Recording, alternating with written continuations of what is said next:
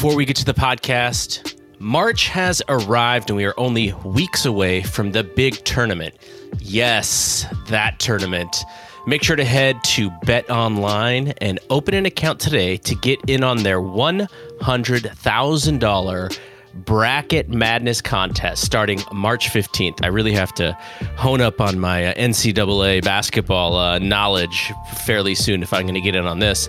That's right. I said $100,000 and March 15th.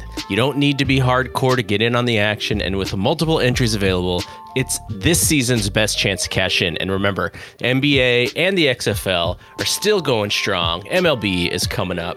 So, whatever your passion is, BetOnline is the place to be for all your betting needs. Visit our good friends and exclusive partner, BetOnline, to take advantage of the best bonuses in the business. Sign up for a free account and make sure to use that promo code BLUEWIRE, all one word, for your 50% sign up bonus. BetOnline, your online sports book experts.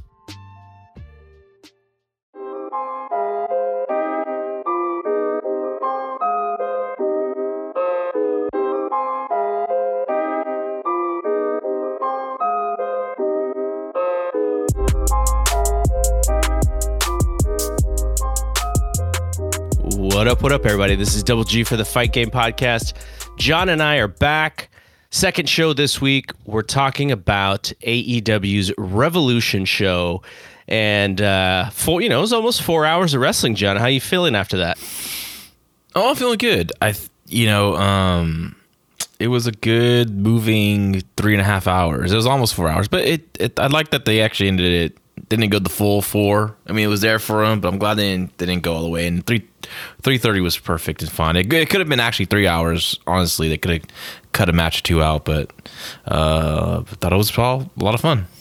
the show if you watched the pre-show it was almost four hours if you didn't watch pre-show and you got in right at the pay-per-view which is what i did uh, when i got there the pre-show match was already done and uh, and so I, I was you know i was three hours and 40 minutes or whatever but uh, yeah the, you know the show moved. I was kind of interested, and, and we'll get to uh, the show in a second, but I was kind of interested in what people thought about this show in comparison to Takeover because we talked two weeks ago and we were wondering if Takeover was like the best in ring WWE show ever because it was so good.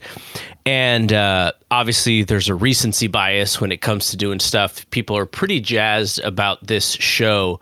And um, the the poll as it is right now, uh, you know, I got I, I just put it up like less than an uh, maybe it's about an hour hour and a half ago, and uh, the AEW show is definitely leading. I would think you know about fifteen percent of the vote is probably recency bias, but still, it seems like for the at least for the people who follow me.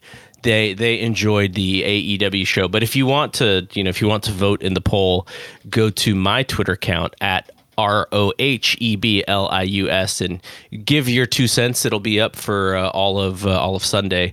Um, so let's uh, let's actually talk a little bit about. Um, I, I just you know I, I kind of moved a little bit too fast, but uh, we just did a show Friday. We talked a lot about the new WrestleMania stuff. Um, we talked about the Super Showdown and kind of where they left us with. This looks like it's looking like Goldberg and Roman. And it doesn't look like Roman's even going to be in the Elimination Chamber. They just made the match, so I don't know what the Elimination Chamber is going to be like. If it's all you know women's matches and tag team matches, it, it you know I'm not sure as far as a, a great Elimination Chamber show goes like that. It's going to be all that interesting. But um, yes, you know, so they set it up. Goldberg and and and Roman. I think both guys got booed. I haven't watched SmackDown yet, and uh, and then Cena came out. I did see him. I had the volume down though, so I didn't really get to see the reaction. But the fans looked pretty pumped for him. Looks like he is to face the Fiend, like we had s- suggested on uh, on Friday's show. So listen to that show if you want to hear kind of the our thoughts on on the week, and then also. Um, I uh, I have the 88 observers, so we're doing you know I'm doing heavy duty research for Flair and Luger, uh, Starcade 88. That's our next We Want Flair segment. And the cool thing about this is because there's so much information, we may not do the three weeks. We may go full on four weeks and just kind of change up the flow a little bit because Luger and Flair is kind of the the it, it's the uh, rivalry for for that entire year. Like that, you know, that's kind of the the the match. So they're they're they're working a lot of that year, and uh, it all starts, uh, you know, kind of. I, I guess you could say late 80, 87 when when Luger doesn't allow JJ Dillon to win the bunkhouse stampede, and then he gets turned on by the Horsemen. But, uh, but yeah, that's going to be a lot of fun. So we'll we'll kick off at least the beginning of that next week. But because of so much information, we may actually bleed into the fourth week for the full month. So that's uh, that that's that. And so let's talk about this show. We were at Big Dave Meltzer's house. There was a lot of people there. That's the most people we've had there for any show that I could actually remember. Yeah, it was uh, jam packed. We had to bring out extra chairs um, from God knows where. and uh, yeah, it was it was packed. Every every every seat was filled. And the other cool thing about it is that was the first time I'd ever met Bruce Mitchell. And uh, when when uh, after everyone had left, I, I asked him and Dave. I was like, "Man, you know, talk about like the two two of the longest standing guys in the industry covering wrestling in the same living room they mentioned that you know Wade eh, has actually been doing it longer than Bruce, but you know two out of three or whatever. As far as just consistency from you know Bruce, I think Bruce said he started in 1990, and we know Dave goes back way further than that. But it was kind of cool. You had like the two guys who were still doing this thing and have been doing it for uh, you know for Bruce. I think this will be 30 years, and for Dave, we know that it's longer than that. But that was kind of cool to have that much like knowledge of history and guys who are just who have evolved themselves and are and are still watching the business and covering the business. Yeah, that was really cool. It was, it was really cool to meet him and uh, hear his thoughts on matches and and um, what he thought about certain things, and that was a lot of fun. You know, the thing that I kind of took out of the uh, the house today, that all the people that we watch the show with, there is a real vested interest in AEW succeeding from all of the all of our friends and all of them are also or at one time were WWE fans. And so AEW as an alternative is like a big deal for them and you know, I think that was the reason why there are so many people there because they see AEW as a true alternative, something you and I have been talking about since the creation of AEW, which is, you know, to compete and actually help WWE raise their own game. But there was like a real vested interest for AEW to put on a good show. They, you know, they were everyone was entertained.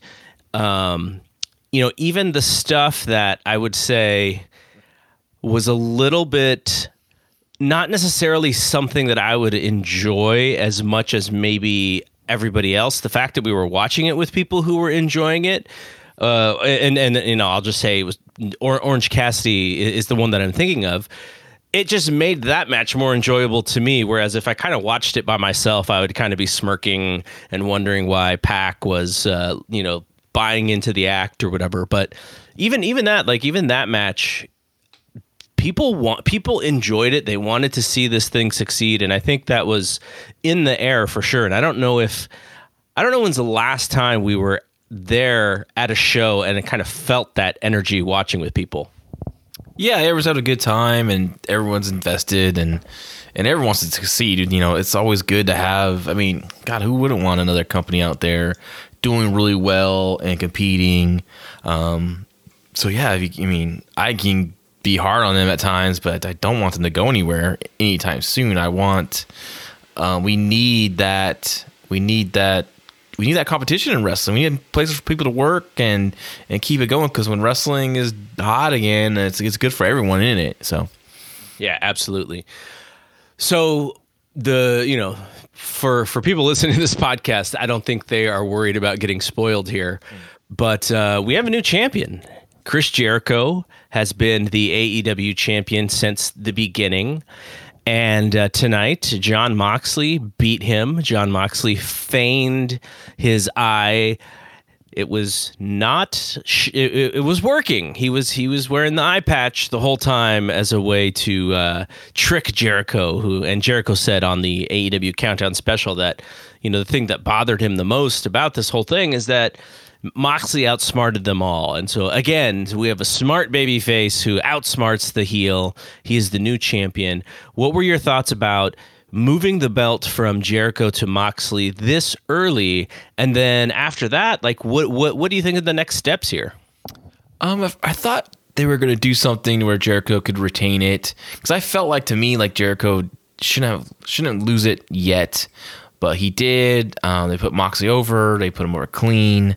Um, I thought it was a really good match. And going next, I just think you know now that MJF has beaten Cody, that I think that that seems to be the direction. I really think that Moxley's not long for the cha- a long run for the title. I really think that they're going to put the belt on MJF at the next pay per view. I I think I think Moxley's just the type of guy that just you know he's one of those guys that just need the belt, you know. Mm-hmm. But we're you know it will enhance MJF even more, and you know they've been about building new stars. They've been about you know not just relying on the the elite guys. They're they're they're giving big opportunities to their their young roster, and I think uh, you know putting the title on MJF and a, and doing a long drawn out you know build to Cody winning it from him would be would be a, a hell of a hell of a program. So I asked our our fight game podcast Facebook group kind of what they thought, and I told them that you know the consensus at the house was that maybe maybe MJF was next, and they seem to believe that MJF and Cody must continue the way that it ended, mm-hmm. and I can definitely see that as well. I don't want double or nothing to be rematch city because it's not fresh even if you can continue those programs rematches uh, after pay-per-view match which are supposed to be the climax or the culmination of programs I think in some cases it can work. And and, and on on Friday's show we we talked a little bit about that. But I don't know if you can do it for both matches. And so maybe by splitting up one, you make sure that you're not doing it for either. And uh, but I, am just I'm very interested in Wednesday to see if they are kicking off the double or nothing programs because you know we are only we actually have less than um, less than two months uh, to get there. So you know it's like uh, it's it's like a seven weeks or something. So they, they have their work cut out for them as far as like how long they had from the last pay per view to this pay per view. There's a much shorter time frame for them to to kick things into gear. Uh, the one thing that we talked about at the house was, you know, who could be who are the contenders for a title with a babyface champion, and MJF was obviously one of them. We also said Jericho could come back and and and have a rematch. Program doesn't have to be over but outside of that, there wasn't uh, there wasn't a lot of guys that are, are sitting there waiting, you know, waiting in the in the wings to to, to be champion, and and so it's going to be interesting with Moxley if if he is a short term champion, like you said, and the and the willing the the, the they want to put a the belt back on a heel. I could definitely see that. A heel champion just seems to be the easier way to go and and the way to to create the babyface uh, is is to have him continually chase. That seems like it works. They they know how to book that way. Uh, but I am interested to see what they do with the babyface champion because um, WWE, if I mean, if we are comparing, WWE struggles really badly with their babyface champions. They, uh, you know, the babyface champions often are less over as champion uh, than they were during you know during their rise to being champion. So they, I mean, it's hard. It's just harder, you know, unless you have a Hulk Hogan, uh, even you know even The Rock and Steve Austin. Their title reigns as babyfaces were not super long because it was always like the the, the emphasis was you know we got to screw them again so then we create that build and and and drive those ratings uh, and so we we're not sort of flat and and I so I get the I get the uh, how hard it is. Um, so let's actually talk about uh, let's go match by match. Neither of us watched the uh, the dark match, but dark I know the Dark Order uh, they beat SCU. Um, and there were some shenanigans there. So uh, I'm sure we'll see what happens if. I think you you told me that uh, Matt Hardy's uh, start date or his end date with WWE was like today or something. So if if that is the way that they're going, they could theoretically put him on TV on Wednesday as uh, as the Exalted One. Yeah, yeah, I believe uh, March first he's he's clear to go. So um, if they do something Wednesday, that'd be uh, a, a, it'd be it'd be the date to do it too. Because if you're going to reveal this character, this exalted one, and it is going to be Matt Hardy, there's going to be a lot of eyeballs on the Wednesday night show. Um, I think I think you guys are talking about you know over nine you know nine fifty you know thousand people views on the show for this coming Wednesday. Um, you know, coming off a pay per view, people are going to be checking it out. So I think that's that's the one to do it. Put all the eyeballs on that show, and then this a, a good show to debut Matt Hardy, if that's their plan. So um, and and you, I would assume he would come back as broken, uh, broken Matt Hardy. Yeah. He needs to, right? That was his. Um, that really got him over, and and uh, and, and that character is a big hit with their audience, right? Yeah. Yeah, the delete chants will start before he even walks out. Yeah, I want to cir- kind of circle back to you when you're talking about like uh, rematches and whatnot. Um, I think with AEW, it's a little different WWE because WWE has monthly big events, right? Sometimes even twice in a month. So mm-hmm. I think theirs always are booking towards the big re- rematch. Where AEW, because their pay per views are only four a year, which is great. Um, I think they have a, they can definitely when it comes to rematches, do those on the TV, right? Mm-hmm, mm-hmm. And that will, I think that's what they have a great advantage with that, with their storytelling. I think with their their big events being so spaced out, I think it really helps them create creatively to you know you could do rematches on on the on the on the on the regular show and then and then have fresher matches for the pay per view. So I think that's really that's a, that's a good thing in there and for them to have. Yeah, and I guess we should mention that they they had a, a video package uh, played that played a couple times announcing March 25th in New York. They're um, they're going to bring back war games. Blood and Guts. It's uh, it, it's the two two rings. Uh, looks like open cage and and they're gonna bring. I, I don't think they can actually call it war games, right? It's like they're they're Cody called it the match beyond at some point uh, earlier. I kind of so, hope it's not going to be open cage. I like to see them put a top of a cage on to kind of separate oh, themselves. I, sorry, sorry, that's what I meant. The, the oh, oh. closed oh. cage. Oh, okay. NXT does the open cage, so yeah, I think they should. I think they should have a ca- a, a, a closed cage just to be different than what WWE's doing with their War Games match. And I believe this one will be called uh, Match Beyond because I think Cody did get the rights to that name, correct? I think that's one of the things he got, and that's cool. That's going to be big, a big deal for AEW on that on that night on was it March twenty fifth or twenty second? Uh huh. Twenty fifth. Yeah, yeah. So it's going to be uh, that's that should be a hell of a show, and I want to see what uh, WWE has to counter that on NXT. Yeah, they got to have something big. It's got to be big for for the competition piece of this. Um, okay, so the the the opener. Now, you were someone who has told me that when you learned booking, you learned that the two most important matches were the main event and the opener. And in this case, they had the up opener as Dustin Rhodes versus Jake Hager, and I thought it was a little head scratching a little bit because there are several matches that were on this card that seemed to be a little bit more the type of match that you would open a show with to open hot. Now, they didn't have to worry about the crowd. The crowd was hot right from the get go, no matter what. But what did you think of Dustin and Jake being tabbed as the opener for this show? Um, I mean, I would have probably put the tag team title match to, to open it personally, or, or yeah, that would have been a match I would have picked. But um, I was, you know, I, think a long th- I was thinking a lot about this on the way home, and I really think that it might have been a Dustin Rhodes call, or at least, at least a uh, his he, you know, politic to be like, hey, listen, guys, we're not gonna go out there and uh, do a bunch of crazy moves. and be hard to follow anything on this show, right? Mm-hmm. When it comes to the action, um, let's just get us on first. Well, the crowds is, you know, they're gonna be hot, uh, they're gonna be hot for everything, no matter what. I mean, you can, you can, they can do silly stuff and they're just to love it. They don't care. They're supporting this company.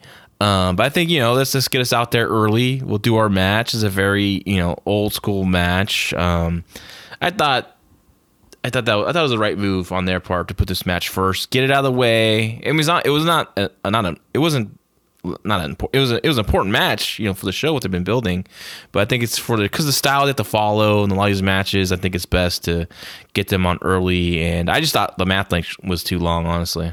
Yeah, it was it was too long. I thought as well. And you know, you could say that about probably mm. you know 75% of the matches on this show were just a little bit longer than then I, don't necessarily think they missed the climax. I just think they wanted to fully tell this long drawn out story, and they want to prove that they can they can tell these stories in these matches. But uh, so Jake comes out, and uh, we believe the person uh, in the in the front row was his wife, and he. And he makes out with her in the most grotesque heelish kind of way. You know, they're they're just eating each other's face, and so she's she's on the camera. I mean, was wasn't was that not what it was? I, I, he's just passionate in love with his wife. Look at his wife, man. What, what can you can you blame him? I mean, I kiss my wife like that sometimes. On TV? well, we haven't been on TV yet. Well, next time we are, we will do that spot. Oh, okay. Well, This- I mean, the the idea was to get heat from a kiss. yeah. Yeah. Um, and then uh, the they showed her on TV a couple of times. You know, she's rooting on her man. There was one time when she was telling her man what's going on, and then they set up this spot where Dustin then forced himself onto her and made out with her, and his makeup was all over her face. And then that was kind of that was kind of the end of the of the thing with her. So it seems like she was just out there for that that to start the show. Um, so the match, I thought. Uh, told a solid story. I don't know if it was a great story. I thought it was a, a really pretty good story. The story was better than the match. I thought the match was kind of clunky at times. Um, Hager hasn't wrestled in a while, and then you could tell a little bit. He his rhythm was a little bit off, though. Part of what I thought made this okay is you have two really big guys, and they weren't like memorizing a match to do all of these crazy things. It was really like a struggle and a fight, and you know they, there was a couple things. You know, Dustin did the uh, what did we decide? The code red is that what we decided? Yeah. yeah The code. red. And and it, and it was a struggle to do that, right? Because Jake is such a huge, gigantic guy. Um, and uh, you know, he, you mentioned on Friday's show, you know, what you thought Dustin was going to try to do, and he did try to do it. The Shattered Dreams didn't get it, but still uh, kicked Jake low in the corner. Um, when the ref did not let him do the the Shattered Dream spot.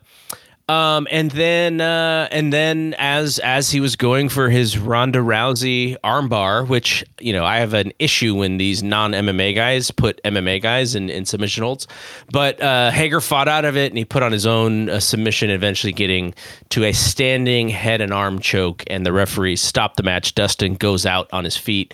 Hager wins the match, and uh, that kicks off the show. Overall thoughts. Um, I thought, other than being a little too long, I thought that matches was, overall pretty good. I thought Hager looked better than I was expecting because he's been, you know, hasn't done pro wrestling in a little while. It gives me a lot of MMA stuff, but um, I thought he, some things were off here and there, but I thought they did a really well, fun job. I thought, I mean, I thought they did a good job. I thought, um, I, you know, the spot with his wife was being built to. It's fun. I have a funny story about his wife because um, when we were booking him for APW, I remember Marcus, the promoter of APW, calls me and says, "Yeah, Jake wants his wife at ringside with him," and I'm like, "Why?" He's like, he just wants her out there. I'm like, okay, well, I don't care, you know, whatever, you know. And then um, show comes in Pacifica, and you know, I meet Jake, freaking great guy. I love, I you know me, I I've talked about this before with you. Love that guy, great guy to work with, such a personable guy, um, and I didn't say anything, but I didn't see his wife. Wow. Later on, I go, well, I thought he was supposed to bring his wife, and she's supposed to be at ringside. And Marcus goes, "Yeah, I didn't bring her." this is funny. I was like, "Okay, interesting stuff." So it was just funny about that. When I when I saw his wife there, I'm like, "Oh, he got his wife on TV and got to do a got to do a spot with her." So um, I'm a big Jake Hager fan, so it was fun to see him back in the, um, um, the the ring again, and uh, I want to see him do more pro wrestling. I can really see for a television match, him versus uh, Jon Moxley would be uh, definitely a, a really good television match uh, in the next few weeks. So Sammy Guevara and Darby Allin was next, and I think we all anticipated this match being super nutty, and it was super nutty to the point of that Sammy hit a 630 from the top through a table to the floor.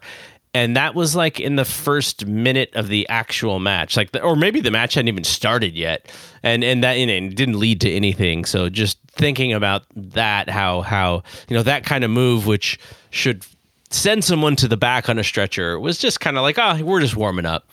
Um, he he actually started the match. Uh, Darby Allin did, with uh, uh, Sammy's out of the ring. Darby Allin comes to the ring, has a skateboard, and just does a full on sprint from one corner to the other, dives through the middle and top rope. And that's just to kick off the match. I thought it was a pretty explosive way to kick off the match. It was pretty cool.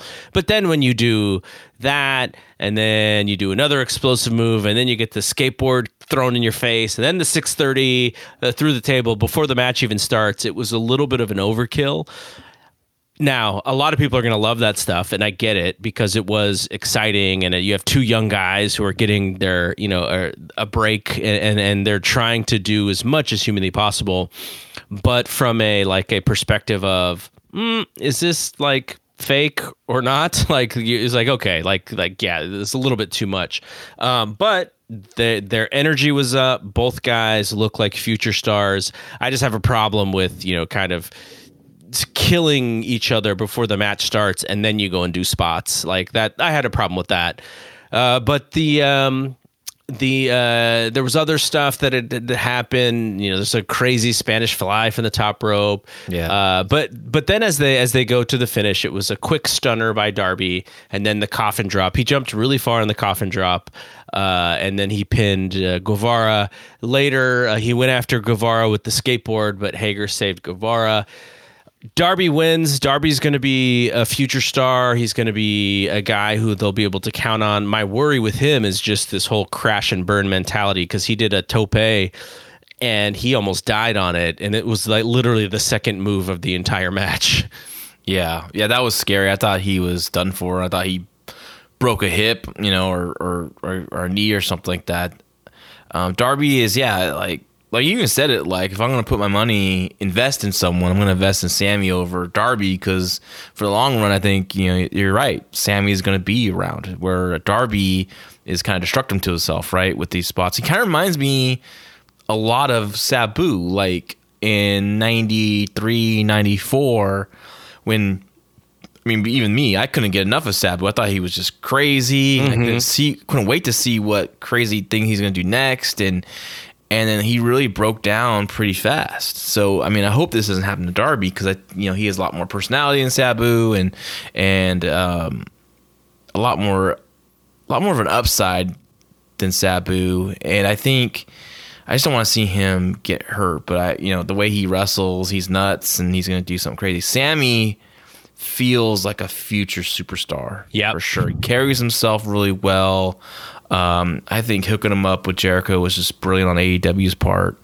I mean, it was Um, Jericho's call, I think. Yeah, well, good, good, good on him. Um, this match here, I was, you know, I, I was thinking about it on the way home about all these matches that we were talking about tonight, and I, I liked it when I watched it first time, but I was trying to think of stuff. I really, I know they want to stand out and do big spots, right? They need, they need, they want to do something that gonna people remember by, and and you know, because there's a, you know, they got a, you know, there's a big tag team title match. There's Moxley winning the title, so they they want to do something big to stand out, but like they have to understand, like they don't need to now, like they did on the Indies, but now that the, these fans are buying into everything that these guys do. So you, you can scale back some of these crazy spots and stuff. Like I wouldn't have done the table spot because you're going to do a table spot in the tag team match. Mm-hmm. And that's just you know. But then again, there's also like two code reds in a row too. Yeah. right? And then the Canadian Yep. destroyers. So Yep. um, I think some of that stuff needs to be uh, tightened up on. But uh, Okay, so so the, to play devil's advocate, if you're Sammy or if you're Darby and you do scale it back, then you have to actually wrestle, and and you know they can. I, I, I'm sure they can, but it's not their strength necessarily. It's not what the fans are, are there to see. You know, imagine Darby and and and and Sammy instead of doing that stuff, you know, start the move in the ring, chain wrestling. Like that's going to be a little bit of a different thing. I would have dug it personally, but you know that that's the flip side. Is if they don't do that stuff. Then you have the opportunity to maybe show something that you're not as good at as you are in doing a lot of the stunt stuff. But I think they're actually pretty good for their your your young their young wrestling career so far, and I'm okay with Darby flying out of the ring and doing a tope like right off the right off the bat to start the matchup. Um, you know, the, I think the tope through the ropes while Sammy's hanging, draping on the guardrail was ill advised. Yeah. Right? Um, I also think the 630 through the table was ill advised too, because like you could do the 630 or attempt the 630 in the match and still get a good pop off of that as well. Um, yeah, I don't think it, and also it's a grudge match really, so I don't think they should start off with the chain wrestling in the Yeah, beginning. yeah, yeah. But I thought I thought starting off the way they did was freaking perfect, especially for Darby because he just and like I think Darby has the best dive outs in wrestling simply because he looks like he's actually attacking you instead of like just doing some crazy a beautiful athletic move, right? Like uh, he's like he like he he throws his body at people, and it just and it makes a it makes it believable to dive out. A lot of times when I was younger, I used to love dive outs, love high five moves. Um, I used to just couldn't get enough. I mean, I would, would Ryan tapes uh, and of matches of guys doing Asai moonsaults and whatnot to the floor. But as I, you know, learn psychology and learn from guys, and I started realizing, God, dive outs are stupid because the guy, because a lot of times now, even now, it's even bad, worse now. Now the guys don't even feed into it and are in position for it. Now you got guys just standing around waiting for the guy. Uh, but I thought they did a great job here, especially with that with that first dive out, where Sammy was just cocky walking around in that corner, and Darby just shoots out like a dart, bam, and attacks him with that dive. I thought that was really cool.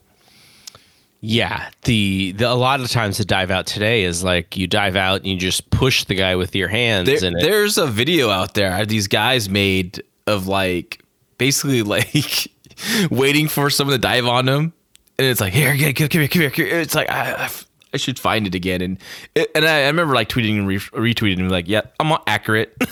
Because Yeah. like guys just sit there and just hand fight and look like idiots, or just wait for the guys. It's just so it just drives me insane. Yeah. no one knows how to feed anymore. I mean, they do. There's people that tell me I'm saying no one knows, but like feeding into dive outs is such a lost art, or people don't care anymore, and that just drives me insane. Okay, so this next match, I will say that the consensus in the house was that this match was the best show on the card. Um, I, it's gonna get five stars from Big Dave. we, dude. we, gonna- we we heard Spoiler alert! Spoiler alert! It's gonna get seven thousand stars from Big. No, I, I I think it'll get five. I, I don't think it'll get over five. But seven th- is gonna break the the record. I'm telling you. No, But- no, you're right. It's gonna get five stars. I think it'll get five. Um, the story that they told was was really good. I thought as far as what they wanted to accomplish, which is um, Page is uh, you know Page is the showcase here. Kenny Omega was doing a lot of stuff. The Young Bucks were doing their their thing, but really the focus was on Page. He's the one who gets the pin. Um, and the story is continuing that you know this was a harder match for Omega to be involved in because he's really tight with those guys. But for Page, it was like, no, this is business, and we're gonna win this match. And I don't really care about our friendship, and you know we're gonna we're just gonna beat on each other. So from that standpoint, I thought they did a good job telling that story. Uh, I know that um, you know because when we we're watching the match, you know, I could I could sort of see you uh, throw your hat at a near fall or sort of snicker at, at, at something that you didn't think was you know very believable or whatever. But for the you know, I, I, I'm saying for the fan who really enjoyed this, you're not alone. The entire house did. But for the fan who looks at this match a little bit differently and look and and, and may have seen the some holes, like what what is your perspective of what you saw? Well, I'm going to surprise you and I'll tell you I really like this match. I really did. Um, there are some things I thought maybe maybe a little bit too many kicking out of really really really big stuff. You know, I thought maybe instead of like to kick out, you, you could have got a little more creative with some counters or whatnot. But um, I, I this is my second favorite match on the show. Um, I like Young Bucks matches when they're working with guys like this that they're all telling a story, which which I, you know, which and they delivered what I wanted them to. I wanted to see a story. I love that Page shine in this match. I love that you know the booking of Page is, is is working here. They're doing a great job with him, make him a star. This crowd tonight was all about Adam Page Yep. um, he felt like a bigger star.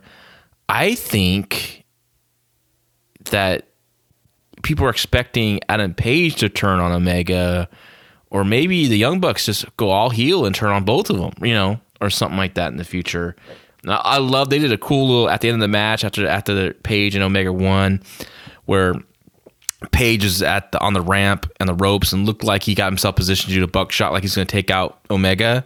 Thought that was really well done, really nice tease. Um, Page looked fantastic. Um, that that guy is such a future star. Um, I thought Omega looked really good. I thought the Young Bucks did a really good job of being like you know um, uh, heels. Not they're not over the top, but they were you know teasing it and teasing moments. Um, it wasn't like their match from Long Beach with Ibushi and Omega and Young Bucks, which I still will say it's the most overrated match in the last few years. Um, this match had a good story to it, unlike the other one, in my opinion. And so I was very happy with it. I just some near falls. I'm like, come on, guy, what the hell? But other than that, I, I like I said, I really, I really enjoyed it.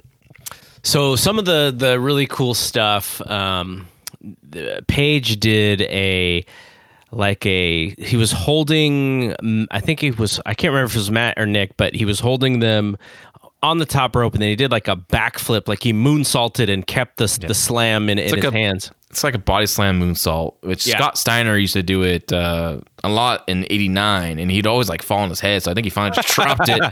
But I remember seeing that for the first time. Scott Steiner would pick up a guy and just do, do a backflip. Uh, you know, just watch um, watch Clash Champions Nine. He does that move But there. but but this one's from the top. Scott Yeah, would this- do this- it from a standing position, which is actually harder. yeah, this was freaking nuts. Um, yeah, that was one of the big highlights of the match.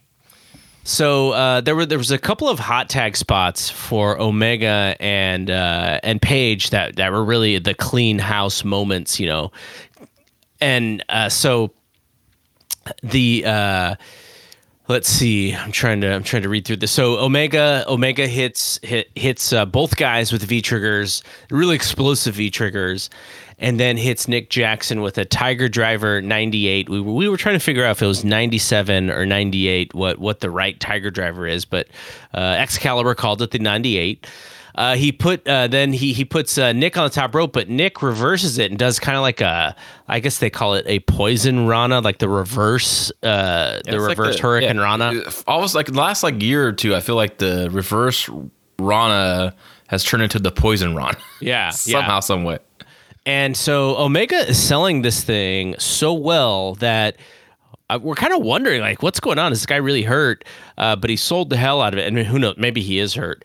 But then, um, uh, so so Bucks go super kick city on Omega. They hit the double Kamigoye, and then Omega kicks out at one and turns into like Hulk Hogan from like 1986. That was one of the moments that frustrated me. he fires up and then right as he fires up he's on his knees and he eats a double super kick for a two count uh, they're about to hit the Meltzer Driver but then Page pulls nick down and he actually puts nick through a table and then Page and omega hit the v-trigger clothesline combo on two count for two count on matt. And that was the move where everyone was like thought it was the pinfall and i just stayed i, I just kept my eyes and i was typing. I was like no that's not going to be the pinfall. Yeah, that, that- might, that might be the moment where you threw your hat. That yeah, because that's like their double team finish, and now we're like, fuck, we're kicking out of that. You know, so, so omega's hurting. He tries to get uh, he tries to get matt up for the one winged angel. He couldn't get him up. Page does the one winged angel gets a two count because nick breaks it up and then act and then uh, Page hits the buckshot lariat on matt to win the match i thought it was really good I mean, you know, for the story that it to- that it told, it was probably my uh, my favorite match of the night. But as far as the work, I'm not sure. I but I still really liked it, and, and I thought it was great. For, for according to people who I know who were there at the show live, they thought it was fantastic. So it looks like it played very well live too.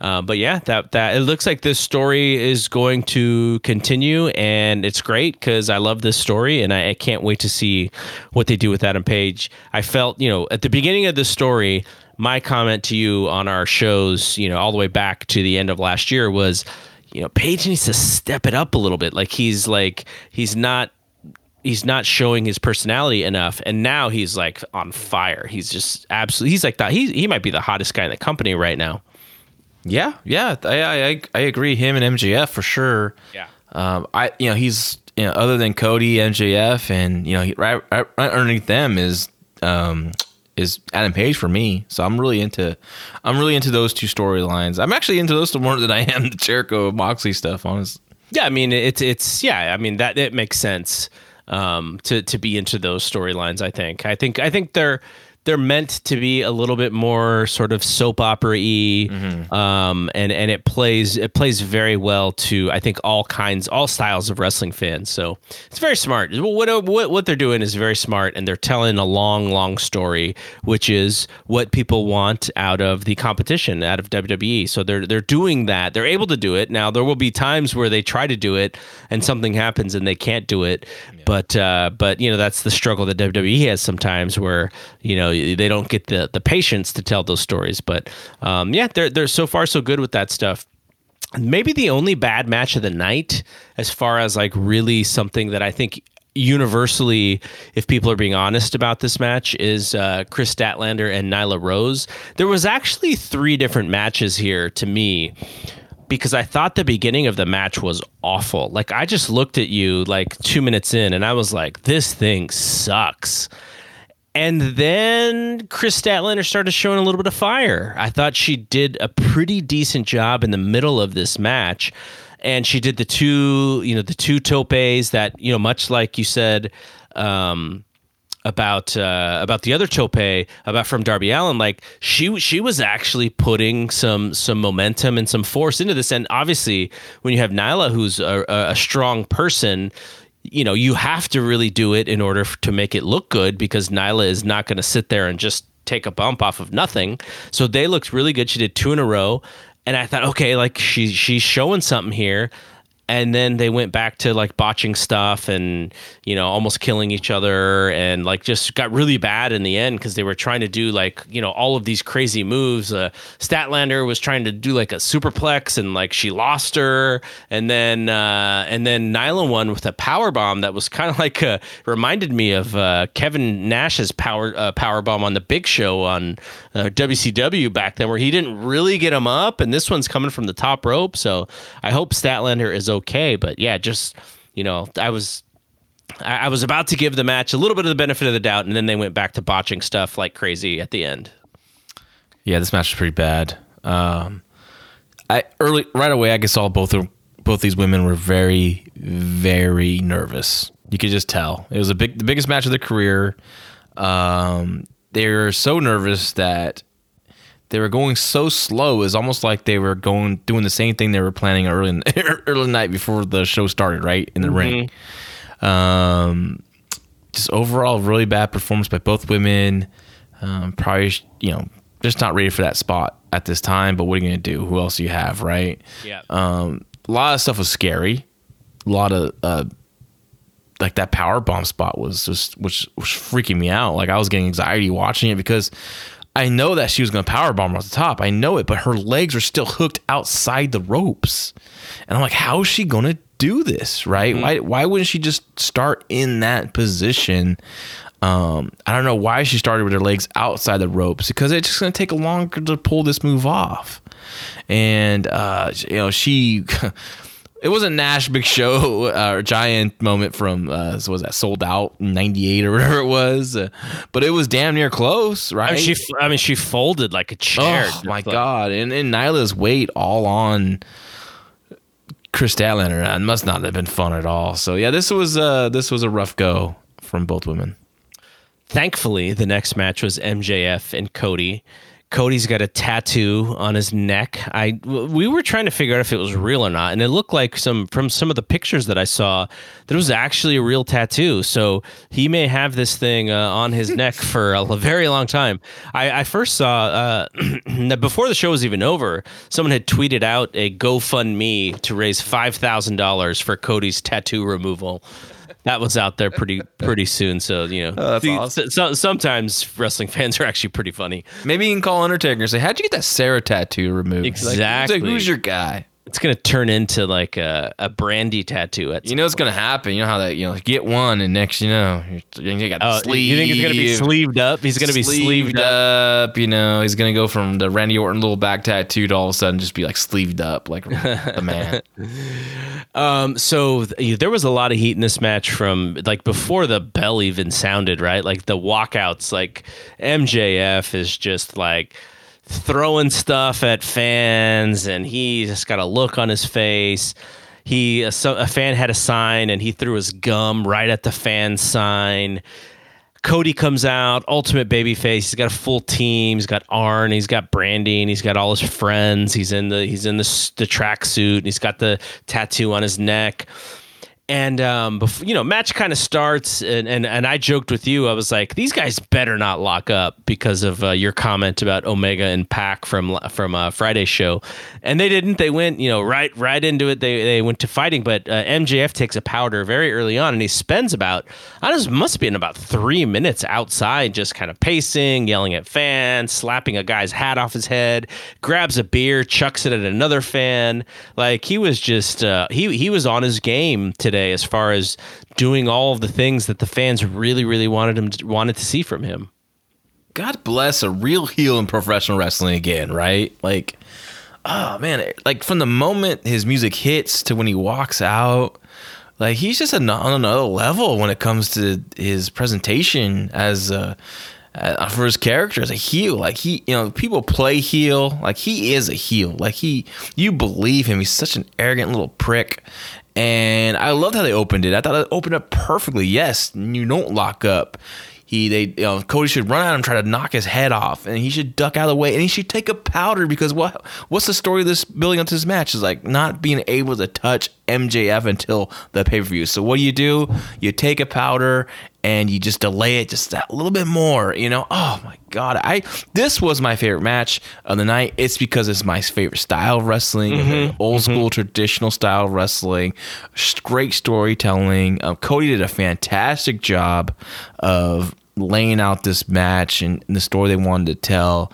Um, and Bruce Mitchell called it perfectly. Like this was basically very similar to um, to to uh, uh, Rick Steamboat and Tully Blanchard from Starrcade '84. Mm-hmm. You know, where where you know Steamboat was you know winning the match and kicking his ass, and then somehow, some way, you know, the Tully you know slipped the hit him with the gimmick and slipped out, and he's like holding up the title belt, but he's like glassy eyed, yeah, yeah, beat this crap. So man, freaking great stuff, man. I really loved it. My favorite moment of the match though was is a funny moment, but only funny if you noticed it.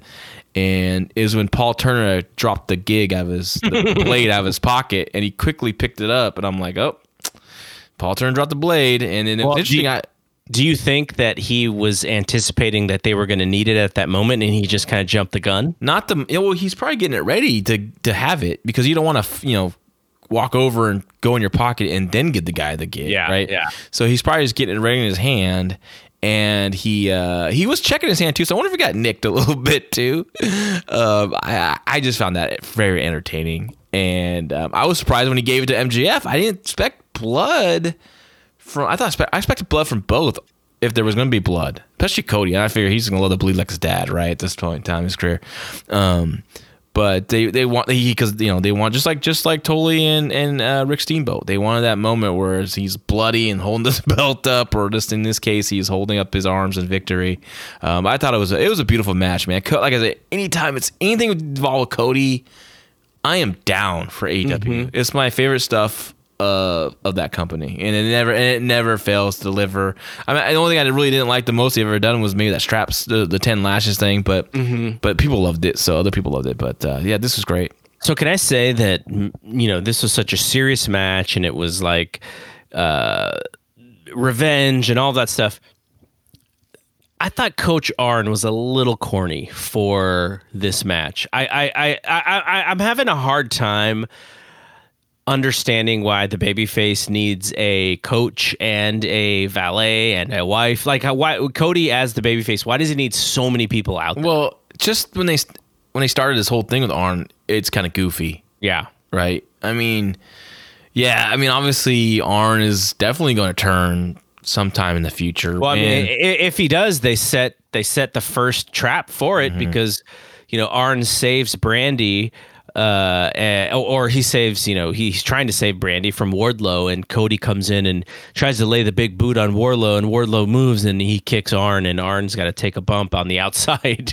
Yeah, yeah, that was that was a little scary for me personally because you know I have neck issues just like Arn, and and I mean if you shove me good enough, I mean I can I get a vibration down my arm, you know what I mean, and uh, so like him taking that boot even to the shoulder and just having to fall back and bump must have not have been fun. That, that really scared me, and I'm not really into arm bumping, you know, just because you could tell like his you know his left arm is atrophy from the you know from the nerve damage, and it, you know it's just I don't know I.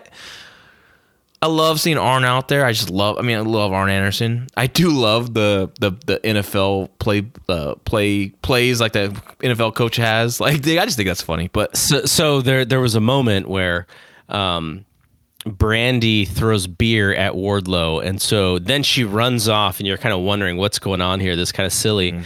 And Wardlow kind of walks around, and he walks around right in the pathway of Cody to to do a dive out on him and Arn celebrates like fist pump, you know, in the air, and I was like, oh, he's Andy Reid from from the uh, Kansas City Chiefs. Who yeah, it was like people. it's like yeah, it's like when an NFL coach like, calls the right play, to not even touch, maybe not even the touchdown, just to get that extra, that extra. Uh, that first down, that, that that crucial first down, right? I thought that, yeah, I, I liked it. I said, oh, Arn called the play and it worked. That's the first time I've seen it, other than like, hey, jump on the apron and go, get the knees up, Cody. Like, duh, he's been doing this for how long?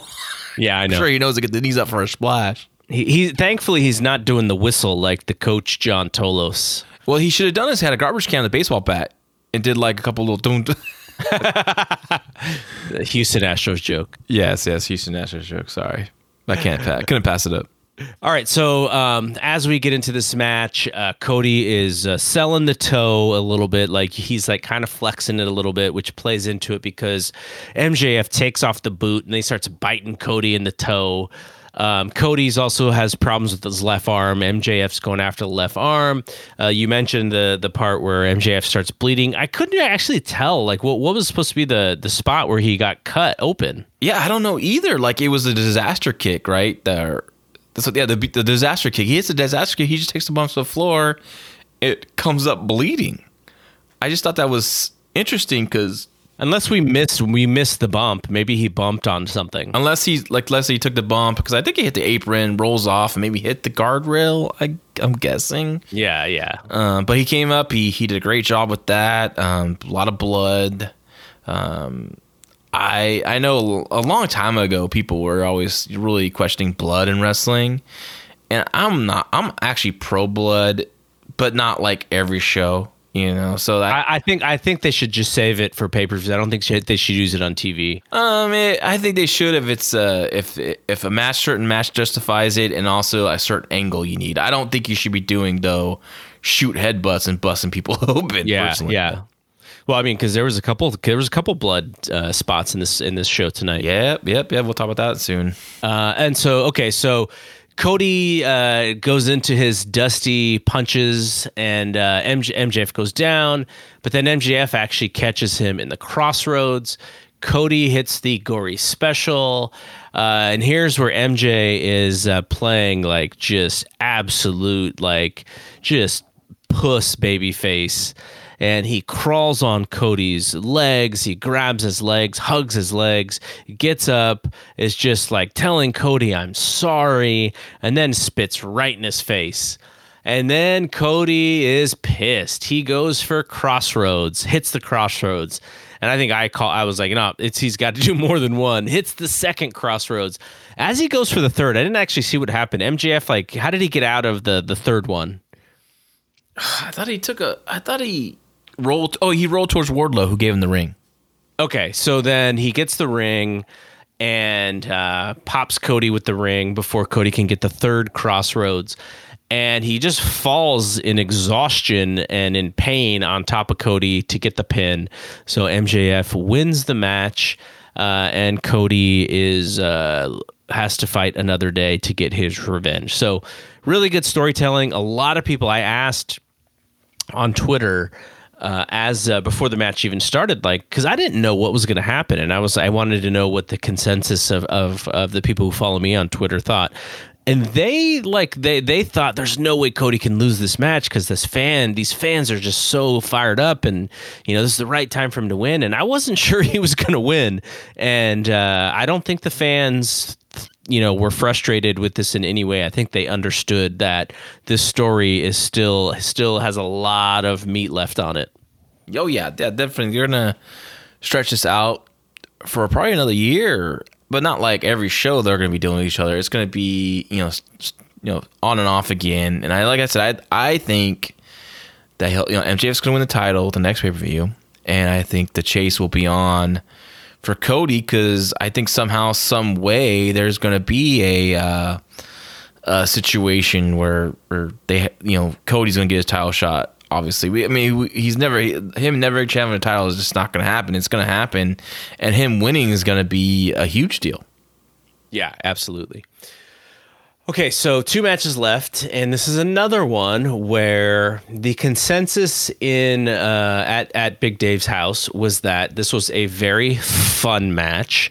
It was between Pac and Orange Cassidy, and again, I'm looking to my right. You're sitting on my right, and I'm trying to gauge, you know, your smirks, your your eyebrow raises, your eye rolls, and I'm trying to figure out, you know, what you think of this match because you you had said on uh, Friday show that you you wanted to see an absolute squash, and it's the you got the opposite of an absolute squash here.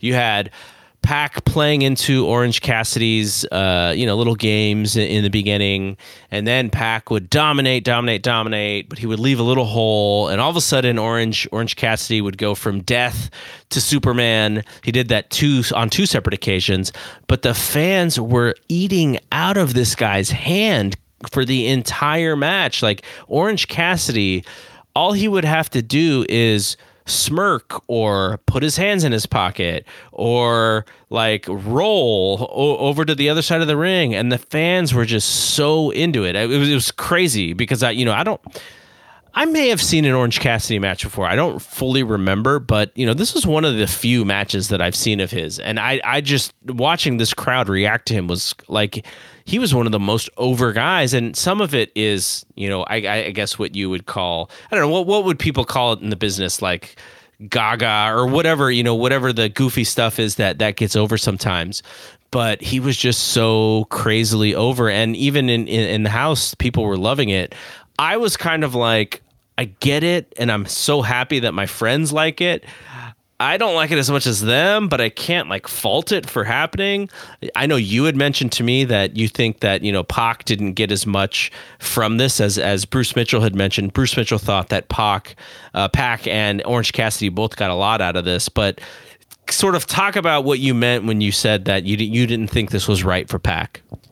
Well, he you know he Pac's a little bit. Of, he's a he's a, a stick of dynamite, man. He's a badass, and he's going whatever 12 to 15 minutes with this guy that he's who, in, in weeks and weeks and weeks on television has been you know knocked down pushed down kicked in the nuts by a bunny a female valet and all of a sudden he's going toe to toe with Pac ah I'm not. I'm not with this at all. I, I think it just hurts Pac as to me. I mean, this is to me not to this is to this audience to that crowd who's gonna love everything that AEW does.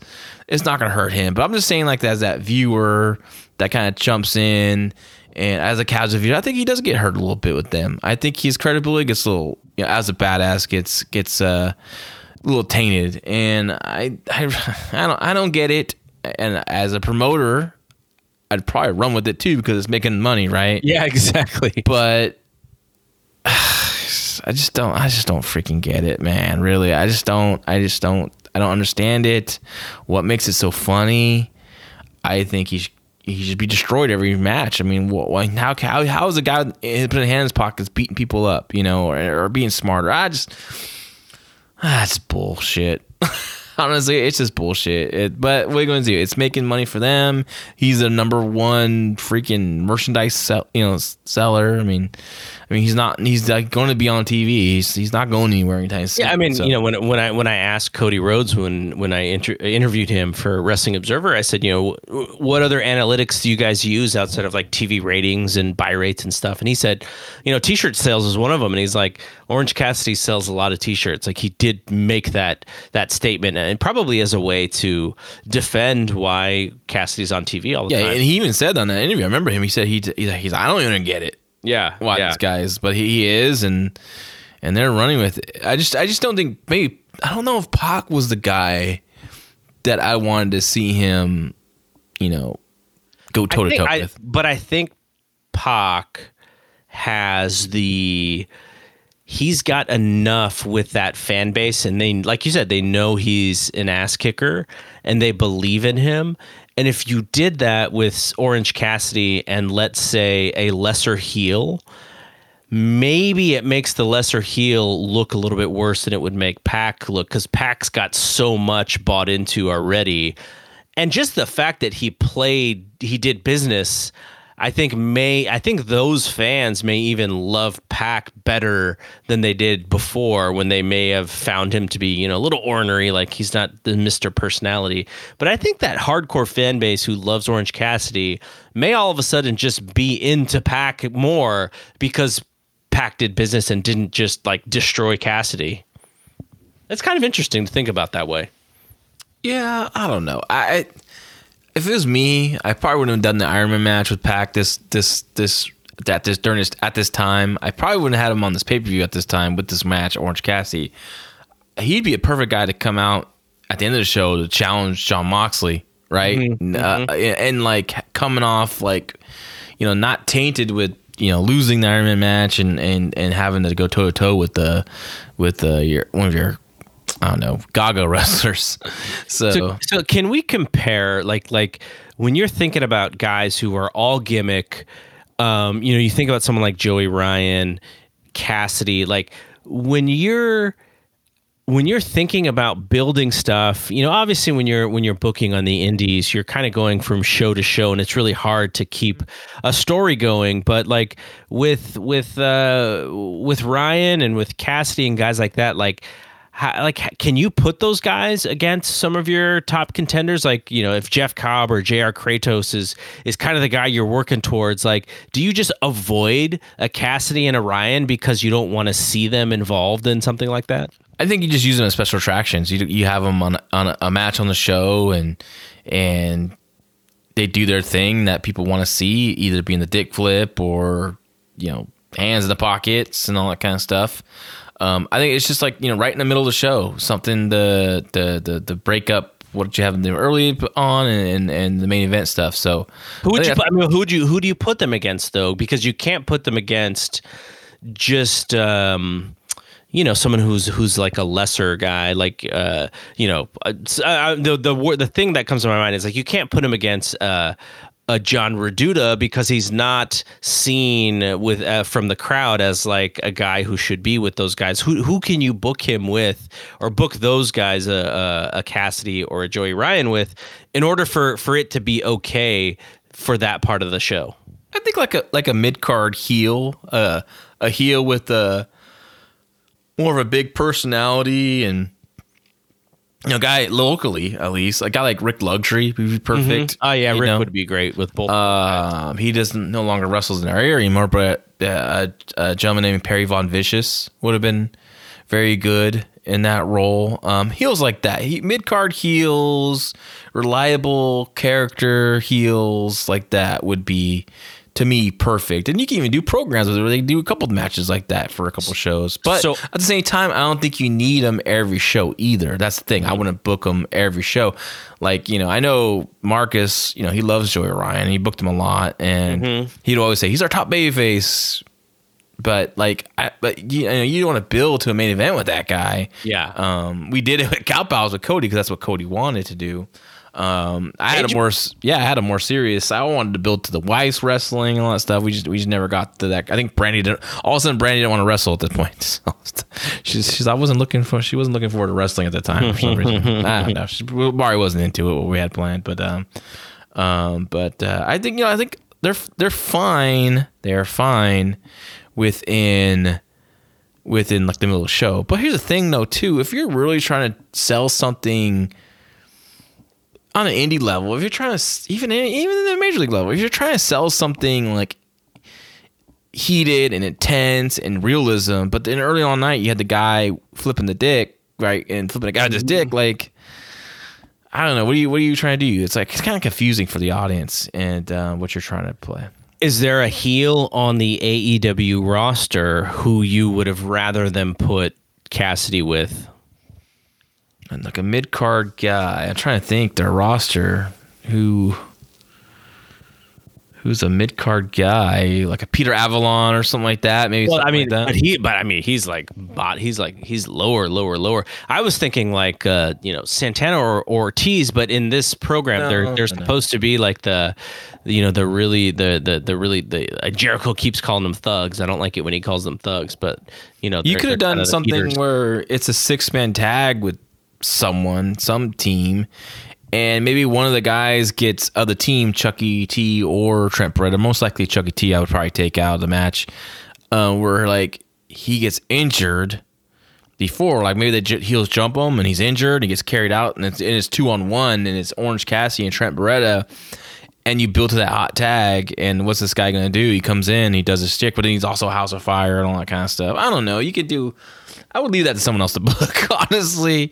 Um, but uh, it, it, it my cup of tea personally, but it, like I said, this audience loved it. Hey, they're going crazy. It's a it's a it's a it's an amazing thing if you really look at it, but it's also same same time I just don't it's just not it's just not my thing. If you're AEW and it makes money, you got to find a way to capitalize on it because there's a time where it will stop making money in its current form and you'll have to reinvent or whatever but i get i mean i get why they they put him on tv he, he like i you know like i mentioned la, uh, on friday's show you know he's uh, rikishi and too cool breaking into dance in, in the middle of a match which was mm-hmm. just as uh, you know just as moronic as as this but the fans just loved it so that's kind of what how i look at it yeah you shouldn't do and he, also shouldn't be wrestling every show now i hope this is not where he starts wrestling every show. I yeah. still think you need to pick and choose your spots. I also think you don't need him on TV every week. I think, but I think he's okay in the dark match before the show to get the crowd all into it and hyped up and pumped about what they're going to see later, and you know you can use him for the the live audience for the TV. All right, so the last match, the main event, Chris Jericho, Jon Moxley. Uh, pretty cool intro intros and uh, ring entrances for both guys. Moxley, I, I mean, this is a little kind of weird, but Moxley comes in from the outside of the building. I guess maybe he just got dropped off, like he caught an Uber, like right before the match started. Um, w- walks all the way from the outside of the arena. It's pitch black, dark. He walks into the arena, walks down uh, the aisle, you know, whatever entrance he goes through, and walks through the crowd and into the ring. Jericho gets a choir to sing his uh, his song, his uh, his Judas song, which was actually really cool because they were really good and the song is actually really good as as a, as a pop song. So i thought it was cool. And you know i mentioned i was like you know one of the most underrated things about jericho is he sings his own entrance music as a rock star. Like that is like sort of an underplayed thing. Like that's pretty amazing to me. You know, it's like, you know, even Hulk Hogan of all people, you know, he was using a, you know, Rick Derringer is singing All American, you know, not a Hulk Hogan rock band that tours, you know, all across the US. So I thought that, you know, that, that that's pretty cool thing. Don't forget uh, for Jericho. the man John Cena, he sang his own song that that's that's cool as well. Like the, you know John Cena rapping his own entrance music. You know when he Shawn did do Michael. that one album. Okay, Shawn Michaels singing a very hoarse version of "Sexy Boy," which is actually you know a fun song. Uh, we've heard it probably a thousand times in our life just watching matches. But that that that just the idea that you know Jericho wanted to be a wrestler and he wanted to be a rock star and he got to do both. Like it's just kind of an amazing story. Um, so uh, this match was. Um, it was uh, immediate. It was you know it was brawling. It was not uh, you know they weren't doing drop toe holds and and stuff. They were fighting, and um, you know they immediately go into the crowd and and Moxie's trying to bite Jericho's stitches off of his head, Mm-hmm. which is you know which is you know the second bite of the uh, of the night. At least he didn't get athlete's foot like MJF did on uh, biting Cody's toes. God. so uh, so Jericho sends Moxley into the post, and and it was there was a funny statement because Excalibur earlier in the show was trying to get over the idea that the the the posts were not circular; they were actually like rectangular so they had corners on them and edges and he was trying to say like that they had edges and he couldn't get the words out of his mouth and he said something i forgot the way that Well, he, he was it trying to be like smart with it, yeah and Jr's like, "There, they're edges." yeah exactly oh man, He- I mean, he just meant he just wanted to say, you know, they're sharp edges and that and and that that's why these you got you, you, dangerous. you have to mention Jr. blowing off Excalibur before the match with the prediction. yeah, prediction. because he asked him like, you know, who do you think's going to win? And and Excalibur, I don't think he knew that question was coming, so he's like paused for like a second, and that one second pause, Jr. just was like, okay, you don't have a prediction, and then uh, he did go back to him after, but you could see Excalibur's face was like, God, this guy's busting my balls constantly. He's a shark, man. Jim Ross is a shark. And We, I, you know what's so funny is, you know, before AEW Dynamite even started, like we were talking about this, we were talking about how, you know, this is a three man booth, but JR wants to be the star. Like he wants to be the commentator that everyone knows, and he's going to be super competitive about this. And, you know, he's going to set up Excalibur, but if Excalibur doesn't come to play ball, JR's going to eat him alive. And so that happens on occasion. I think Excalibur actually uh, has much more of a of a spine. Not, that's not even a spine, but he's much more confident in his ability to keep up. So he doesn't get eaten alive as much as he was early. But he's also more vocal, so there's more opportunity for Jr. and Tony to kind of bust him a, a little Yeah. bit. But it, that that's like one of my favorite parts of the show. Actually, I know Oh, people dude. hate it. It's People so- hate it because they hate Jr. But I love it. I'm No. cracking up all the time. my one of my favorite parts of the show is just Jr. when his comments and and like just for example, like the Orange Cassidy Pac match, like he literally took a break. I, he might have been in the bathroom because that's you know he all we all know about his he's, he breaks during shows, but um, but I th- I think he was out there and he was just like I'm not gonna call say much during the during the goofiness. But like when it was time for the comeback, he was there, right? Yeah. so uh, yeah, he he's he's entertaining in a whole different way for me now, and um, People Yeah. expect him to be like 2004, yeah, or or even like you know Jr. in like 1989 NWA or you know two, uh, 1997 98 WWE. You know when he was like doing all of the things that Excalibur and Morrow do. Uh, with the calling of the moves because he he knew them and he studied them and he knew all the wrestlers' backgrounds. So he had all of like you know Morrow does a lot of pop culture stuff, but Jr. had a lot of history stuff, and he was able to keep up and sell the drama of the match. You know. And I'll do all of that at, at the same time, and you know he doesn't do that anymore. He's he's an older guy, but I, I I think he still gets over the feeling of the story, at least the story as he feels they're telling it in the ring. He's not going to bullshit the audience and pretend that they're telling a story that. They But I I also get a kick when he's trying to be relevant with the young crowd and this their audience be like, you know, kind of put people. I mean, his job is to put. He's the play by play guy. He needs to put people over. But like when I, mean, I just know in his heart, like he's not that into it, you know. But when he puts certain people over or certain acts over, or he, it just kind of it just tickles me because I just know he's like, I, am just gonna say it because I'm I'm that's part, I'm working for this company and, and got to get these guys over. It, it just cracks me up. Okay, um, so the, uh, the there was a the thing on the countdown special was the fact that Moxley was learning actual escapes from the walls of Jericho from Randy Couture and uh, the Team Couture. And so Jericho goes for the walls. Moxley counters it. Moxley gets the walls. Hager comes out. Moxley gives up the walls, and then he eats a code breaker. And then Jericho goes back to the walls of Jericho. Uh, so you know, there's lots of interference from the inner circle. Aubrey throws out Santana Ortiz and Hager, and as she's throwing those guys out, Sam- Sammy Guevara sneaks in to hit Mox with the belt. That gets a near fall. They were the announcers were trying to sell it as uh, the finish. I I, I didn't think that was going to be the finish. Uh, so then uh, Jericho goes after Moxley's good eye, and he sets up the Judas effect, but he misses. Moxley hits a DDT, then he pulls off his eye patch and basically sh- showing the crowd like no, I was fooling these guys. I can actually see out of this eye.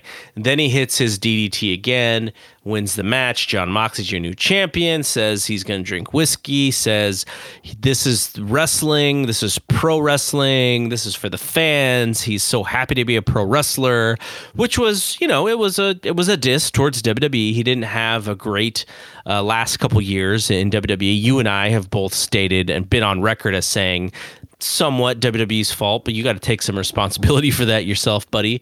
But you know, uh, they, they only made it. They only put him in this position to be this guy in AEW. It wasn't right. He does. He doesn't come from CZW to this right. Spot. Right. Right. He there's things that he learned in WWE, things that he probably didn't like, or the position they put him in to be this you know guy. Right. Right. Right uh, yeah, like there there's some benefit, definitely a lot of benefit that he gained from from that company to put, but also he can now play the anti WWE guy, which this audience is going to eat up, mm-hmm. and I'm sure that you know it's probably 85% shoot and there's 15% of him where he's like look like i get it i know what i learned i know what what i like to do i know what i don't like to do and I, I really enjoy it here. I, I don't think he's hundred percent anti WWE like he he tries to show, but you know maybe he is. I know I know you know Big Dave has mentioned to us that you know that Moxie's a pretty intense guy in person as well. So so maybe maybe it is, but you know I, I I'm I'm happy that that he is who he can be uh, in AEW because he looks like he's having a blast. And look, he's a hundred times better as this character than he was as Dean Ambrose, whether or not he was just sort of rebelling against Dean Ambrose. And, and there was a lot of stuff to rebel against. You know, that character was not written to be a very smart character. So Moxley is the champ, and uh, now we'll sort of see where they go from here. I'm, I'm very interested to see TV on Wednesday because you know I, I want to see what the programs are. Obviously, I have a vested interest because I'm going to Double or Nothing. And last year, you know that was a really hot show. I really enjoyed myself, so I'm really looking forward to uh, to what comes for Double or Nothing, and that starts on Wednesday.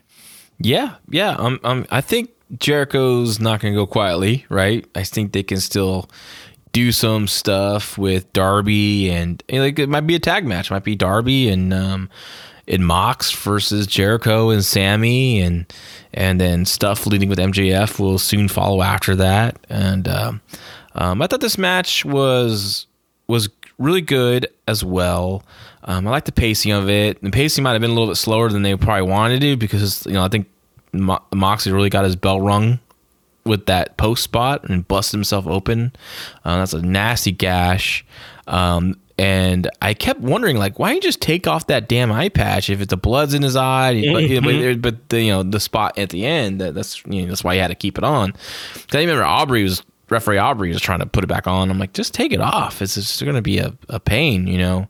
And the blood's going to be in your eye anyway. We can't tell if your eye is okay or not, you know. Mm-hmm. Um, but uh, you know, he definitely needs some time to recover because I, I don't know why he went in so hard on that on that post what was he trying to do? Was he trying to get Hardaway? I mean, I don't, or he just just went into it hard and messed up. It was weird. That was weird, very weird, and and yeah, because I, I think I think people thought, and maybe even the announcers thought that he could have had a concussion at that point, and that would have changed the match a lot if he did. And there were some weird things too. Like I don't know why Jericho would power bomb on the on the timekeeper's table with the bell still on. Bell, the bell was right there it just that was scary because that could have been you know he hit his head, back his head on that and you know that could cause a lot of serious serious damage. So um, it, it was some tense moments in the match. Um, I thought Jericho looked really good. Um, I thought you know I thought Mox looked really good. I, I enjoyed it. I, I, and it's cool to give the crowd a big moment like this and the big title change and huge reaction. Um, the promo was good. I love when they, they cut off his they, they hit this music to cut him off, and he got hey what the hell you know it said something else, but What is he like Stevie Wonder at the Grammys? I guess so. That's a great one. Um, it's you know I just thought that was that was funny. I thought something was gonna happen, but you know let's end the show happy, right? But that, uh, I'm also not a I'm not against that too. Yeah, I mean, we thought maybe Lance Archer comes out or something, but no, they're they're going to save that for probably uh, on Wednesday. But I still I still think it's gonna be a shorter reign than we expect. I think because like I said, there's the title belt, the championship is important, right? It's an important thing. It's not just a prop. I mean, i if booked correctly and, and importance on it, it could draw you, you know, money. Mm-hmm. But there's also certain people that don't need the belt for long periods of time. They should win it because they should win it so, so the people believe they can win it, right? Um, like you know, guys like the Undertaker. You know, he's his own gimmick, right? He doesn't need the belt. Sting. That's why he didn't have long runs because you know even past the first one is because he was a gimmick in himself, right? He didn't need it. So I think or Mox doesn't need it a long period of time either. So I, I can see MJF winning, and I think MJF be a perfect guy to be the heel champion, a long term champion that's gonna people chasing him, and he you know wins by the skin of his teeth. So uh, Mox and MJF, uh, I I can't wait for that match if if that's the direction they're going. I think I think that's it. Uh, you know, we're going to be back on our normal slot of uh, of of uh, Friday morning. We we record on Thursday night and we we, we put it out there Friday morning. But uh, but yeah, so you know we were able to do a, little bit of a bonus show this week because of this pay per view, and for the rest of uh, the rest of these shows, uh, we're going to do you know probably lots of stuff on WrestleMania, and you know there's a UFC show next weekend as well. So we'll we'll chit chat about that. But uh, yeah, from here, I think that, I think that's it. And So- two two big Wednesday night shows this week coming up. We got two cage matches on NXT TV. Um, it's gonna be interesting to see how they do the ratings on that sh- that week. Would, would Okay, can, can I can I quickly say that I'm not that excited about the uh, the Dream and Roddy in a cage? Well, yeah, you can. I'm just saying. I'm just saying. Like it's they're you know NXT is building to a, a big match for their show, which which you know perfect counter television for you know coming back from AEW's you know after the pay per view. So I, I'm interested. I, that's what I like to see. I like to see what people do to counter each other, and Yeah, for and sure. uh, it's always interesting to me. And so I'm looking forward to both. It's gonna you know Wednesday nights are my favorite nights of the week when you know for television. So Absolutely. and uh, we are the winners, all of us, all our wrestling fans. All right. So uh, for John, I am Double G. We will see you when we see you. Peace out.